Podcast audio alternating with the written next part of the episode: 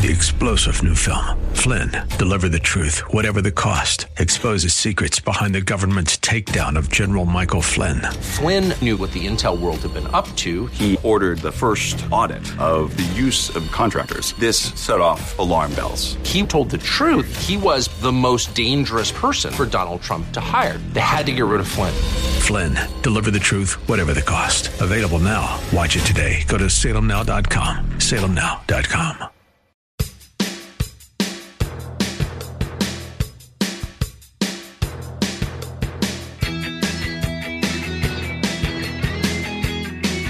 Welcome back to the Dan Proft Show. Uh, Montclair, New Jersey Superintendent Jonathan Ponds uh, announced that it is with deep regret the schools will remain closed.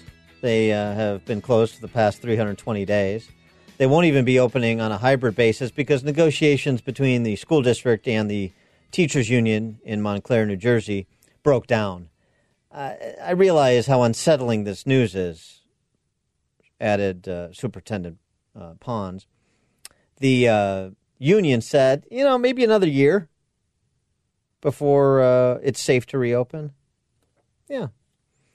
Uh, yesterday, the Chicago Public Schools told parents to keep their kids at home, even though the school had said they're back in school on Monday, because uh, the district uh, continues its negotiations with the Chicago Teachers Union, which has instructed its members not to report for in person learning until an agreement is reached on a safe reopening plan.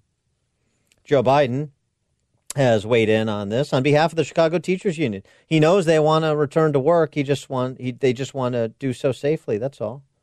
Of course, obviously. For more on the topic, we're pleased to be joined by Karol Markowicz, columnist at the New York Post. Karol, thanks for joining us. Appreciate it. Hi. Thanks so much for having me. Uh, Montclair, New Jersey, uh, Maplewood, New mm-hmm. Jersey, mm-hmm. Chicago, yep. New York. You know, they just the teachers uh, union uh, rep- on behalf mm-hmm. of the teachers. They just want to make sure it's safe. What's wrong with that? Right. Yeah, you know, imagine we had a national media calling this out. That's what I keep going back to. That the politicians are weak, the unions are strong, and the media is completely compliant and non-existent.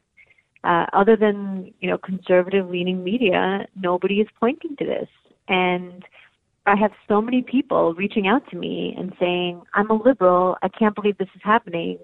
Um, I can't believe that I'm on the side with the conservatives on this. And there's so many people like this because they are abandoned by their liberal politicians and their liberal media who have decided that school just doesn't matter that much. The truth is, for kids K through 12, one of the safest places they can be from our perspective is to remain in school. CDC mm-hmm. Director Robert Redfield said all the way back in November. And um, I thought that he was considered a man of science by these politicians yeah. and the teachers' unions and the left, and uh, and and and apparently not. Right. Well, that's really it. Is that following the science is not something that we're doing anymore on any level. Uh, in areas that businesses open or close. Uh, there's no scientific basis. I mean, California had closed their outdoor dining despite the fact that no evidence whatsoever that any spread was happening at outdoor dining facilities. And now they've reopened outdoor dining with the exact same numbers that they had when they closed it. So it really makes no sense. Uh, there's no science being followed whatsoever. And on the issue of schools, I think that the the real thing is that the unions are con- in control of the conversation, and that in order to get the control back, politicians will need to stand up to them, and I don't see that happening. You what, know, when what, you say, I'm sorry to interrupt. Yeah, what, sorry, I was going to say, yeah. Uh, what, what, what, about parents standing up to them? Right. What those those liberals yeah. that are coming to you and say, "I can't believe I'm on your right. side, Karol." Say, yeah. well, well, are you connecting dots not just in this moment, but but beyond this moment, are those dots going to stay connected? Yeah. So the thing is that they're generally not speaking up. They're afraid to be called, you know, teacher killers or uh, racist, you know, because every everybody's racist, no matter what what it is you disagree with the the mainstream left opinion. Um, so they're afraid, and so that they're not really speaking up. And, and for the most part, they're just moving away from these areas, or they're sending their kids to private school, which is a very common solution, uh, because private schools are obviously completely safe somehow in the same areas as these public schools are closed. No, so but, you know, you said um, the conversation broke down with the unions. Well, what what it is is when the conversation breaks down with the unions, the politician has to say, "No, you're going to work," and the union can go on strike, which is illegal. So they have to push them into the situation. When it, when when the conversation breaks down, I, I don't see that as the conversation breaking down. I see that as the union won that conversation. Um, and and the more often that happens, the less likely our kids will ever get back to school. Uh, when we come back with Karol Markowicz, I want to talk uh, a little bit about uh, what you wrote about in part in a recent column in the New York Post uh, about uh, Success Academy, which is a, a, big charter school network in New York City. Also, um, just a more general topic of school choice and how those parents who are who are opting out are being treated by the unions too. It's not enough to be silent; the unions are still coming after you. We'll pick that up with Karol Markowicz, columnist at the New York Post, right after this.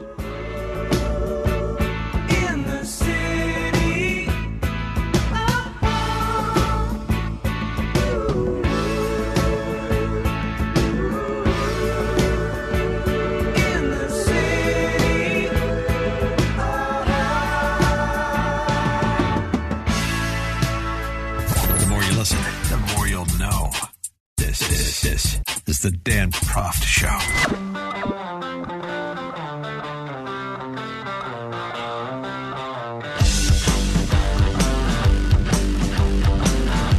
Welcome back to the show. We're speaking with Karol Markowicz, columnist at the New York Post. Uh, we're talking about um, the return to school or the lack thereof in so many places, big cities, and also, and, and it's not just uh, school districts that are primarily lower income students either, black or brown students. I mean, in the, in the suburbs of Chicago, one of the wealthier suburbs, uh, Highland Park and Deerfield, uh, that school has been, those schools have been shut down just as long as the Chicago public school system has been shut down. So it's, it's a fear in addition to union control, but that union control is not limited to urban meccas. It's also in a lot of suburban communities too and it impacts yeah. it impacts uh, it impacts the choices that parents have, uh, even where they do have choices. And Karol, you wrote about Success Academy and the announcement they made, mm-hmm. and what that announcement implicates. So, Success Academy is a charter school network, but they occupy space in New York City public school buildings. So they are at the whim of the public school system in New York. So, for example, in New York, if there are two unrelated cases in a school, the school shuts down for two weeks. And in a time where this pandemic is happening, there will be two cases fairly frequently in schools. I mean, it is still the least likely place to get COVID, but two cases in a school building of maybe thousands of people is not that, you know, outlandish. So when these school buildings close, Success Academy would have to close with them, even if, let's say, the cases were not in the Success Academy part of the school because the building closes.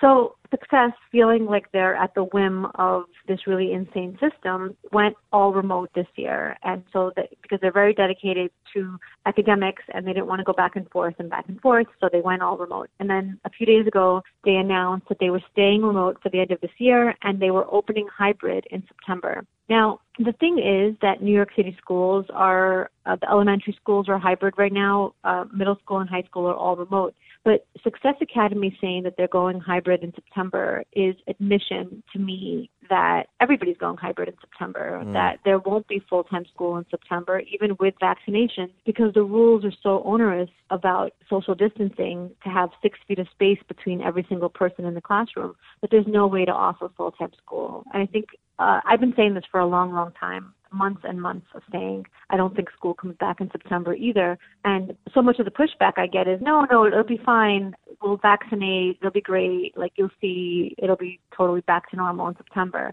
But it won't be because we have these crazy rules and because we won't have vaccination for kids. They're not even doing trials yet on kids under 12. So I've been predicting no return to normalcy in September. Success Academy's announcement just confirmed that for me.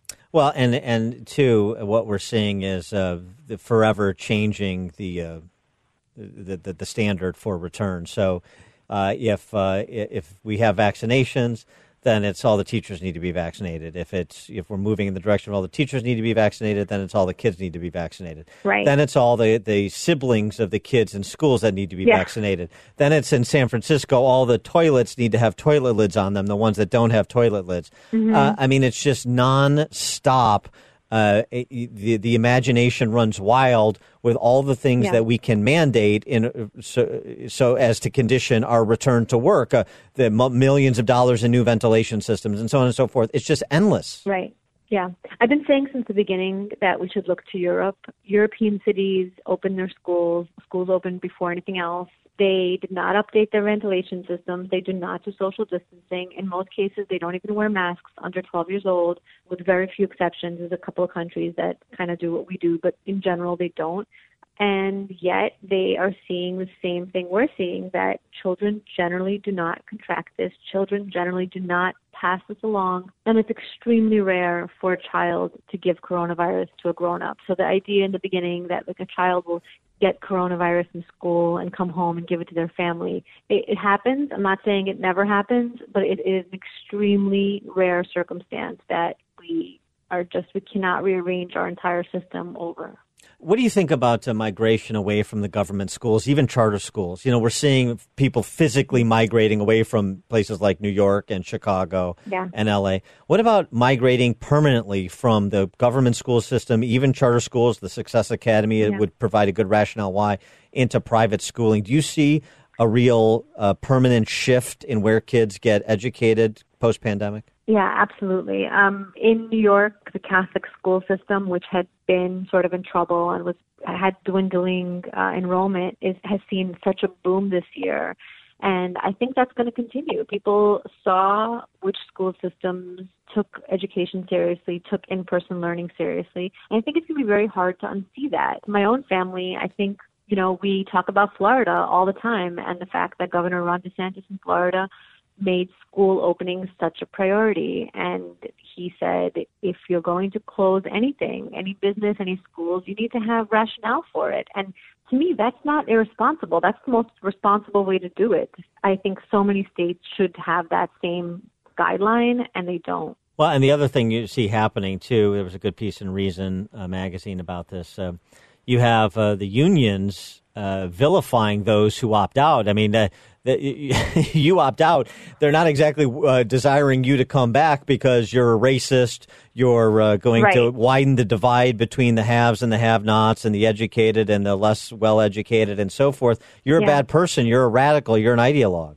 Right. Well, so that's the thing. I think that they don't realize that people just don't care about that kind of rhetoric. And I have three kids, and they're my priority. My priority is not the teachers union and how to make them happy and how to make them feel that I'm not um, all these things that they that they say I am. My priority is to my children, and I, I'm I'm not alone in that. That's the general perspective of parents. And you know, one thing that I can point to is a lot of parents chose remote learning this year because they were afraid, and they're afraid for their kids, and they had this, you know, fearful rhetoric from their politicians, from these teachers unions, and they chose what they thought was best for their children, and that's what parents are going to do. And so the unions can try this line about widening the divide and whatever, but they're widening the divide. They're the ones doing this. They're the ones keeping kids out of school. They're the ones making uh, education such a such a gulf in the educational experience between kids. One thing I always point out in New York, for example,